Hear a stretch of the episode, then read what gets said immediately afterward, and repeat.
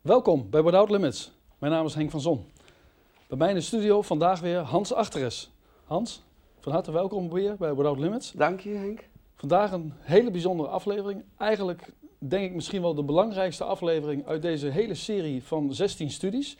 Want vandaag gaat Jozef zich bekendmaken aan zijn broers. Ja. De, de aflevering die heet Ik ben Jozef, jullie broer. Nou, daarom heb ik ook mijn mooiste pak aan. Het wordt een hoogtepunt, eh, een ontmaskering. Ja. En eh, ja, we, als iemand of mensen dit gevolgd hebben, denken ze nou inderdaad, dit is inderdaad een ontmaskering. Juda had met instemming van zijn broers een lang betoog gehouden. In het belang van vader Jacob, in het belang van Benjamin.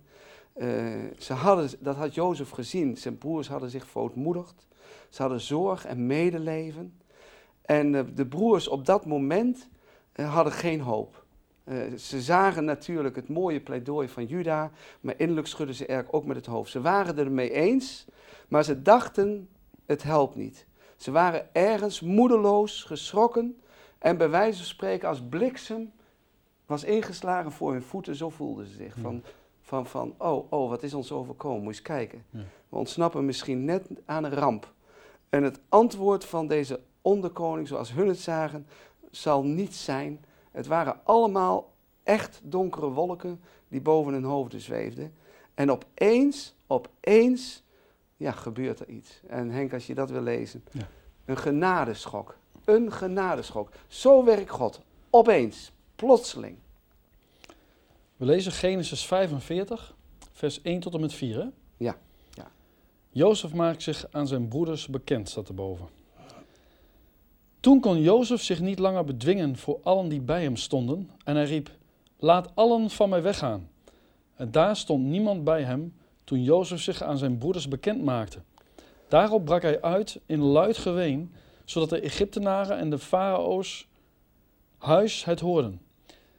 En Jozef zeide tot zijn broeders, ik ben Jozef, leeft mijn vader nog?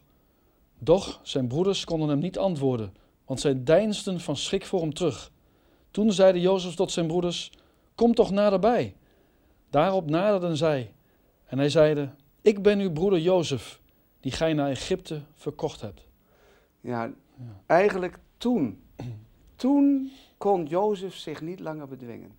En dat woordje toen, daar zouden we eigenlijk op moeten letten. Dat is Gods moment. Nu worden de dingen zichtbaar. Na zijn mens zijn, vanuit zijn mens zijn, wou hij zich al lang, al lang, al lang bekendmaken aan zijn broers. Ja. Al lang. Ja. Maar hij luisterde naar God en naar zijn geest.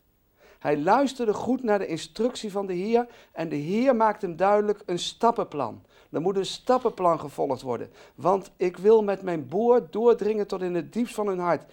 Mijn geest moet nog twisten en strijden met hun, met zondaars. En soms strijdt God nog met de zondaar.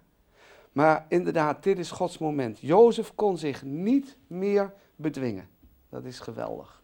Een, een roepende en huilende Jozef. Is dat eigenlijk geen rare gewaarwording na alles wat ze hadden meegemaakt? Ja, nou, dit, dit, maar ja, moet je je voorstellen dat jij, Henk, of ik, Jozef, hè?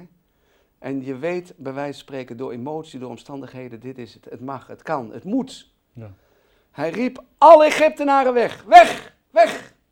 En ze waren natuurlijk geschrokken, want ze zagen totale verandering in zijn gezicht. Ze raakten natuurlijk ook voor hunzelf als Egyptenaren verward. En ze staren, ze kijken nog na en ze gaan snel weg naar een ander vertrek. En hij begint op dat moment onvoorstelbaar luid te huilen.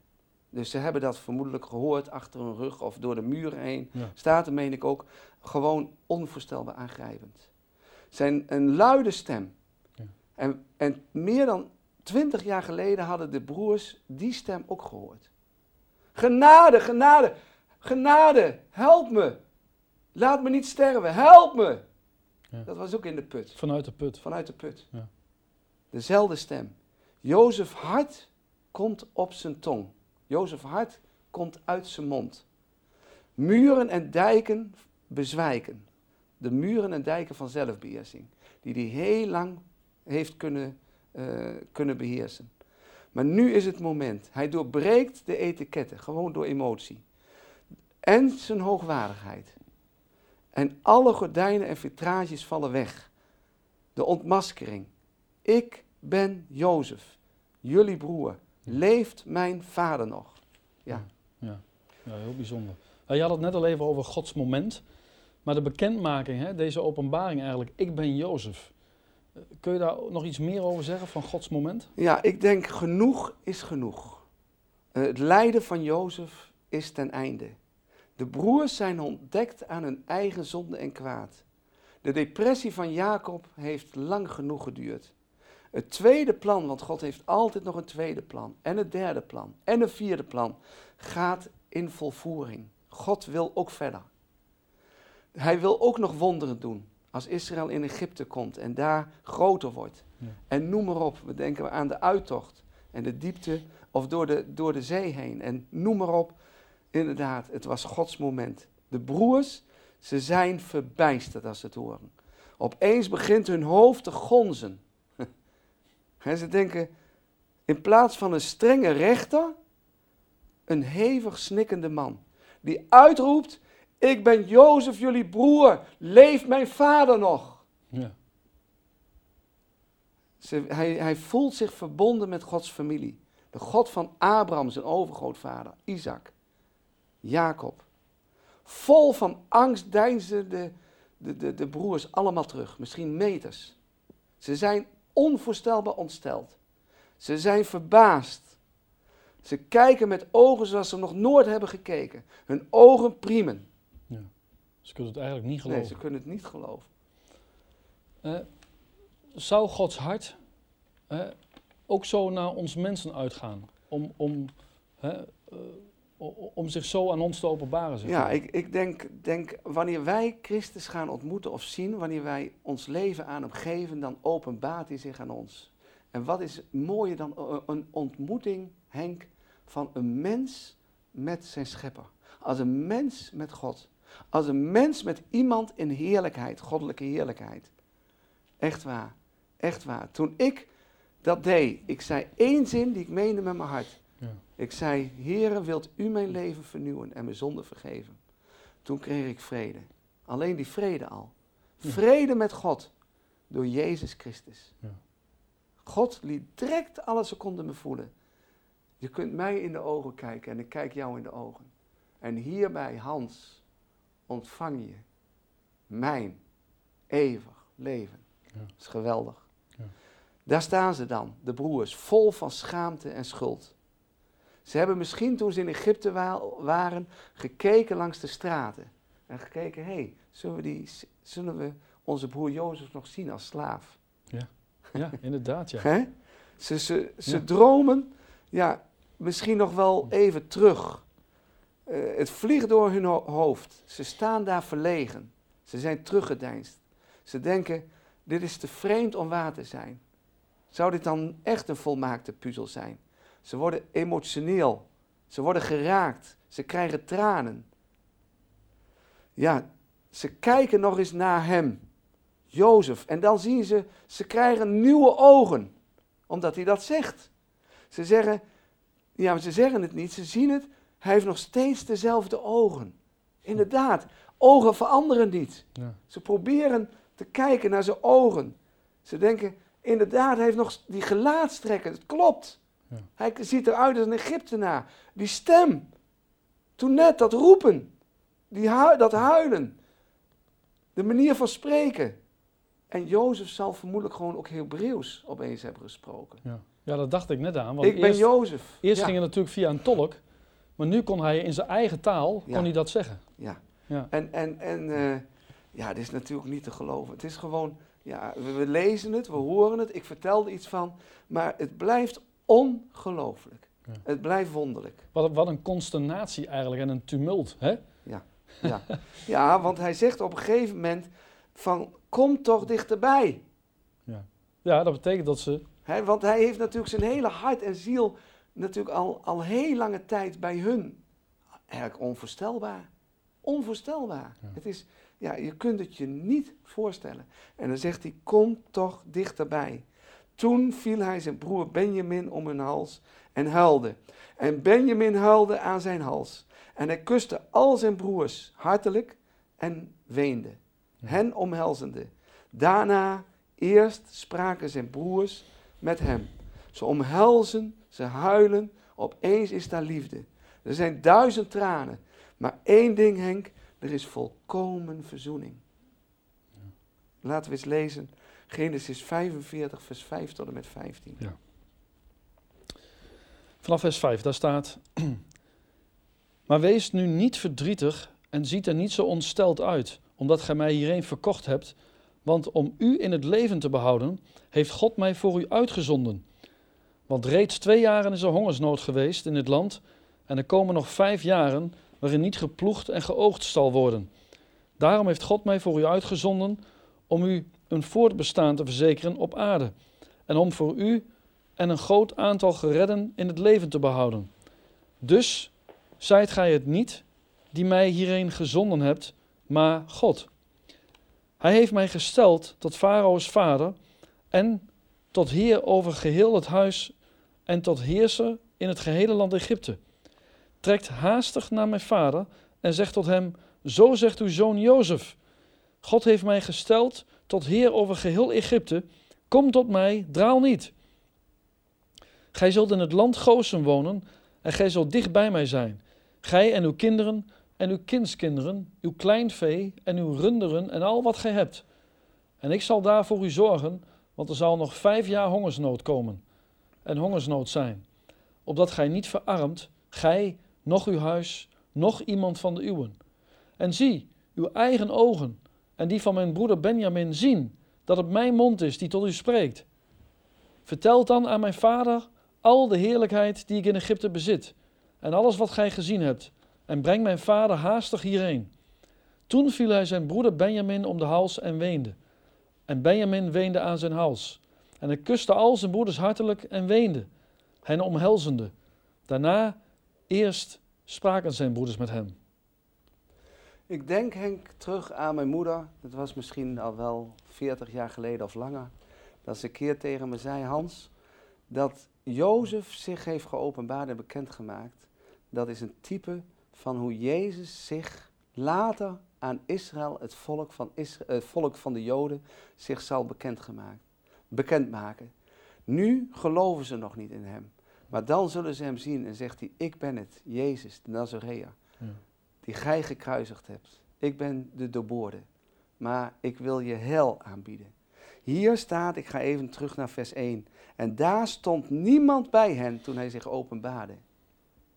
Toen Jozef zich aan zijn broers bekend maakte, er stond niemand bij hen. Alleen waren daar de stam, de stammen van Israël. Daar waren de broers alleen aanwezig. Alle vreemden moesten weg. Jezus zal zichzelf eens bekendmaken aan zijn volk, die nu over het algemeen hoofdzakelijk hem nog niet zien of willen zien. Ik lees een stukje voor uit het boek van me. Ook de Joden, Israël, zullen in de toekomst op deze wijze tot inkeer komen. Zij zullen, wanneer Jezus de Christus zich zal openbaren op zijn tijd, met gebroken harten voor hem staan. Zoals er staat in Zacharias 12, vers 10. Zij zullen hem zien, die zij doorstoken hebben. En over hem rouwen en verdriet hebben. Hun echte meester die zij verguisd hebben, zal hen weer zegenen. En hen straks tot een groot volk maken in het duizendjarige rijk. Jezaja 11. Dan, bij de verschijning van Christus Jezus, zullen zij, de Joden Israël, de macht van Gods genade ondervinden. De reinigende en de verzoenende kracht van Gods fontein, die geopend zal worden tot zijn glorie. Hier zien wij dat de Joden door hun vijandig hart Jezus te dood hebben gebracht. Net zoals Jezus confronteerde Jozef zijn broers met hun haat en miskenning. In beide gevallen, het volk Israël en de broers van Jozef, wordt de genade van God aangeboden. Hierin is zichtbaar dat alles tevoren door God was bepaald en aangekondigd. De psalmist looft God hiervoor in Psalm 105, vers 17. God stuurde een man voor hen uit, Jozef, die als slaaf was verkocht.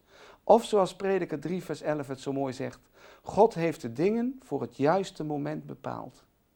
Maar de mensen zijn niet in staat om Gods doen en laten vanaf het begin tot het eind te volgen. God werkt vaak door tegenovergestelde dingen en situatie. Een vervloekte aan het kruis wordt tot de grootste zegen. Zegen voor de mensheid. Jozef zou nooit een herder voor zijn familie geweest zijn, indien zijn broers hem niet gehaat hadden en naar Egypte hadden verkocht. Ja, die broers dachten, is dit droom of werkelijkheid? ze hadden hem wel omhelst en gezoend, maar het is zo onwezenlijk dat ze inderdaad, ze voelen van, hé, hey, zijn die oren van ons echt en hey, zijn die ogen van ons ook echt?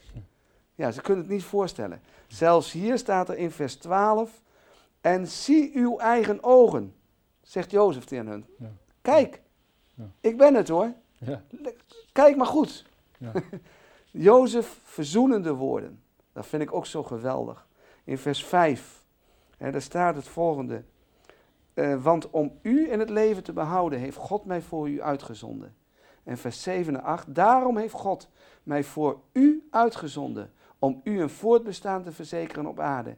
En om voor u een groot aantal geredden in het leven te behouden.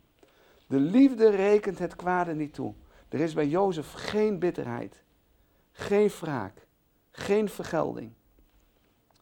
Jozef was inderdaad een, een verschrikkelijke tijd. Hij had hele erge dingen meegemaakt. En dan richt ik me even tot de kijker. Misschien dat u zich door omstandigheden, door wat u is overkomen, zich waardeloos voelt. Misschien weggegooid, net zoals Jozef. Maar God heeft een plan ten goede. Hmm. Zie, ik ben met u. Al de dagen tot aan de voleinding der wereld. We kunnen eigenlijk wel stellen dat God het uh, kwade toelaat om het beste eruit te halen. Ja. Is dat tot zijn eer? Ik heb, ik heb me altijd verbaasd als je dat zegt, Henk, zoals je het zegt, altijd over Golgotha. Jezus heeft geleden. Jezus hebben ze gepijnigd. Jezus hebben ze geslagen. Jezus hebben ze, nou jij weet het allemaal, vals beschuldigd en noem maar op. En uit dat enorme kwaad, en dat is het, 100%, heeft God het beste gehaald. Ja. Als er bij ons of in andermans leven nou eens een keer iets heel ergs gebeurt of naast, blijf dan vertrouwen dat God uit het slechtste het beste kan halen. Ja. Dat is God. Ja. Dat is God. Hij blijkt ook in dit verhaal de grote regisseur. Hij arrangeert. Hij geeft gewenste omstandigheden en het juiste resultaat. Jozef is overtuigd. Niet jullie, maar God heeft dit gedaan. Dat is wat. Ja. Niet jullie, maar God heeft dit. de kloof en de afstand inderdaad wordt eh, beslecht. Ze zijn sprakeloos, ze zijn er soms doodstil. He, ondanks dat je ook ziet een verandering natuurlijk, maar dat is na die tijd. Een ontboezeming. Dan daarna inderdaad opluchting. Het klikt. Ze, zijn, ze klitten aan elkaar. ze hebben gepraat, ze hebben misschien geproost, ze werden luid, ze werden vrolijk, blij. En Jozef glimlacht. Er is echt, echt verzoening. We zien ook hè, uh, dat, dat God eigenlijk alle dingen doet medewerken ten goede. Hè? Ja. Dat, dat zien we ook in dit verhaal natuurlijk uh, heel goed. Uh, als we denken aan Jozef, hè, want ja, dat is nogal niet wat, hè, verkocht als slaaf, in een, in een gat gegooid, et cetera. Dan denk je, hoe kan iemand zo vergevingsgezind zijn?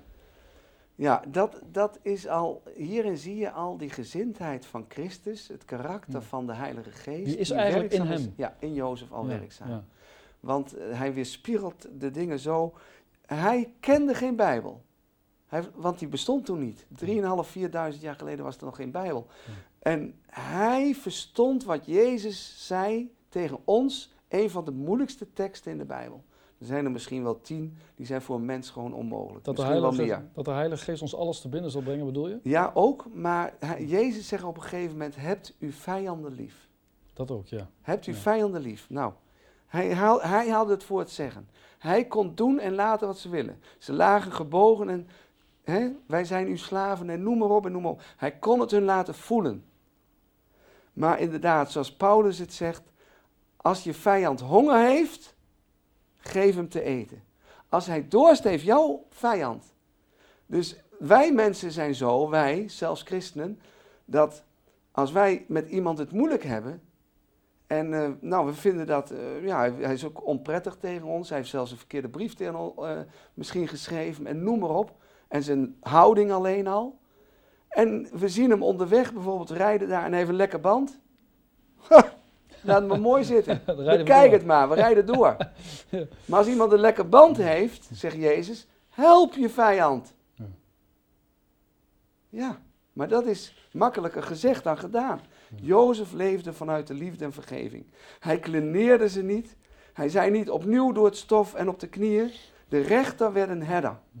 De liefde drijft de angst en de, en de, de vrees weg. Hij breekt door de liefde van God, wordt de weerstand gebroken. De achterdocht, achterdocht bij de broers wordt overwonnen. De eenheid wordt hersteld. Hij zegt, het is niet jullie schuld, maar Gods plan.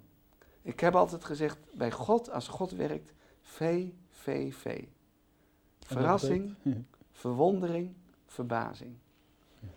Hij ziet in, ze zien in hun schuld. Het zondebesef is bij hun volkomen. Maar waar de zonde toeneemt, wordt de genade overvloedig. Dat is prachtig. Ja, ja, prachtig. Nou, de titel van je boek is eh, Gods plannen zijn altijd positief. Eh, ja, dat kunnen we natuurlijk hè, ook, ook in dit verhaal zeggen. Hè? Gods plannen zijn altijd positief. Want er, is, er komt natuurlijk een geweldige climax hè, bij deze openbaring. Dat hij zegt, ik ben jullie broer. Maar dat is toch geweldig? Ja, eh, dat, eh, Gods plannen zijn altijd positief. Dat je ziet van, hij is weer bezig, God, met een ander plan. En wij kunnen dus door de omstandigheden dingen natuurlijk negatief zien. Maar inderdaad, bij God kan het wel eens eindgoed al goed zijn. Ja. We zien ook op de- in deze wereld dat het soms niet makkelijk is en dat er verschrikkingen gebeuren. Maar de Heer roept ons op, heft uw hoofden omhoog. Ja. En bij Jozef, ja, het blijft tot me spreken zijn karakter, zijn houding. Ik denk, en misschien dat de luisteraars of kijkers dat zelf een keer kunnen lezen, Romeinen 12. Een opwekking tot liefde. Bij Jozef zie je bij de bekendmaking en daarna hartelijke liefde. Ja. Je ziet bij hem eh, vergevende liefde. Je ziet bij hem neerbuigende liefde. Je ziet inderdaad bij hem nederige liefde. Hij stelt zich gelijk en hij stelt zich inderdaad op als iemand die hun wil helpen. Hij zegt tegen hun, er komt nog vijf jaar hongersnood. Want inderdaad, die Heer had gesproken. En ik zal voor jullie zorgen, voor eten, voor onderdak. En eh, het wordt een vruchtbaar land. Nou wil jij toch nog eens een keer lezen, Henk. Ja. Genesis 45, nogmaals, vers 9, 10 en 11 tot het midden.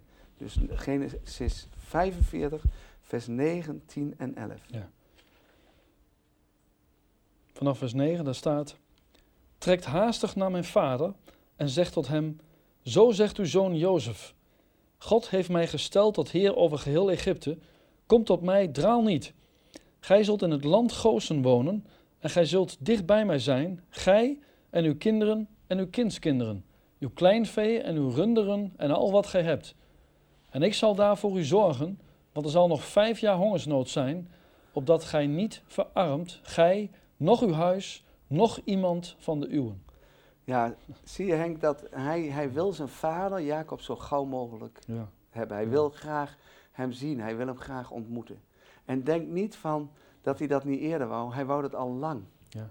Toen hij uit de gevangenis kwam en verhoogd was een onderkoning, zoals ik denk, kon hij, had hij de mogelijkheid, ondanks dat hij druk was en een hele opdracht kreeg, maar hij was de tweede van eh, de tweede man in heel Egypte. Ja. Hij had wagens tot zijn beschikking. Nou, we lezen tot twee keer toe dat die broers daar komen Ja. en weer teruggaan. Hij had erheen kunnen Hij gaan. had het erheen kunnen gaan. Maar hij luisterde, hij luisterde naar de Heer. Ja. En de Heer zei door het geloof, nee, ik heb nog een bedoeling. Ik heb nog een plan. Er moet wachttijd ingeruimd worden. Er moeten dingen gebeuren. Het hart van de, hun moet openbaar worden. Er moet hun dingen duidelijk geworden zijn. Dingen wat ik meen ik vorige keer zei, die onder de grond liggen, moeten naar boven. Sommigen hebben een geheim. Hun hadden een onvoorstelbaar geheim. Hun vader hadden ze bedrogen tot en met, maar de Heer zei, jullie gaan niet, niet met dat geheim het graf in. het komt naar boven. En inderdaad, Jozef weet, God van Abraham, Isaac en Jacob. Jozef is een uitverkorene. Hij is een Jood, hij is een Hebreeër. Ondanks dat hij een Egyptische naam had. Ondanks dat hij een Egyptische vrouw had. Ondanks dat hij de gewoontes had van Egypteland en de rijkdom en de eer van de Egyptenaren. En tweede man was in het hele koninkrijk van Egypte, was Jozef anders. Hij verlangde naar het verbondsvolk, het huis van Israël, waar God een bijzonder, een bijzonder plan mee had. Ja, dat is Jozef maakt zijn broers, en dat vind ik zo mooi als je vers 13 nog een keer leest.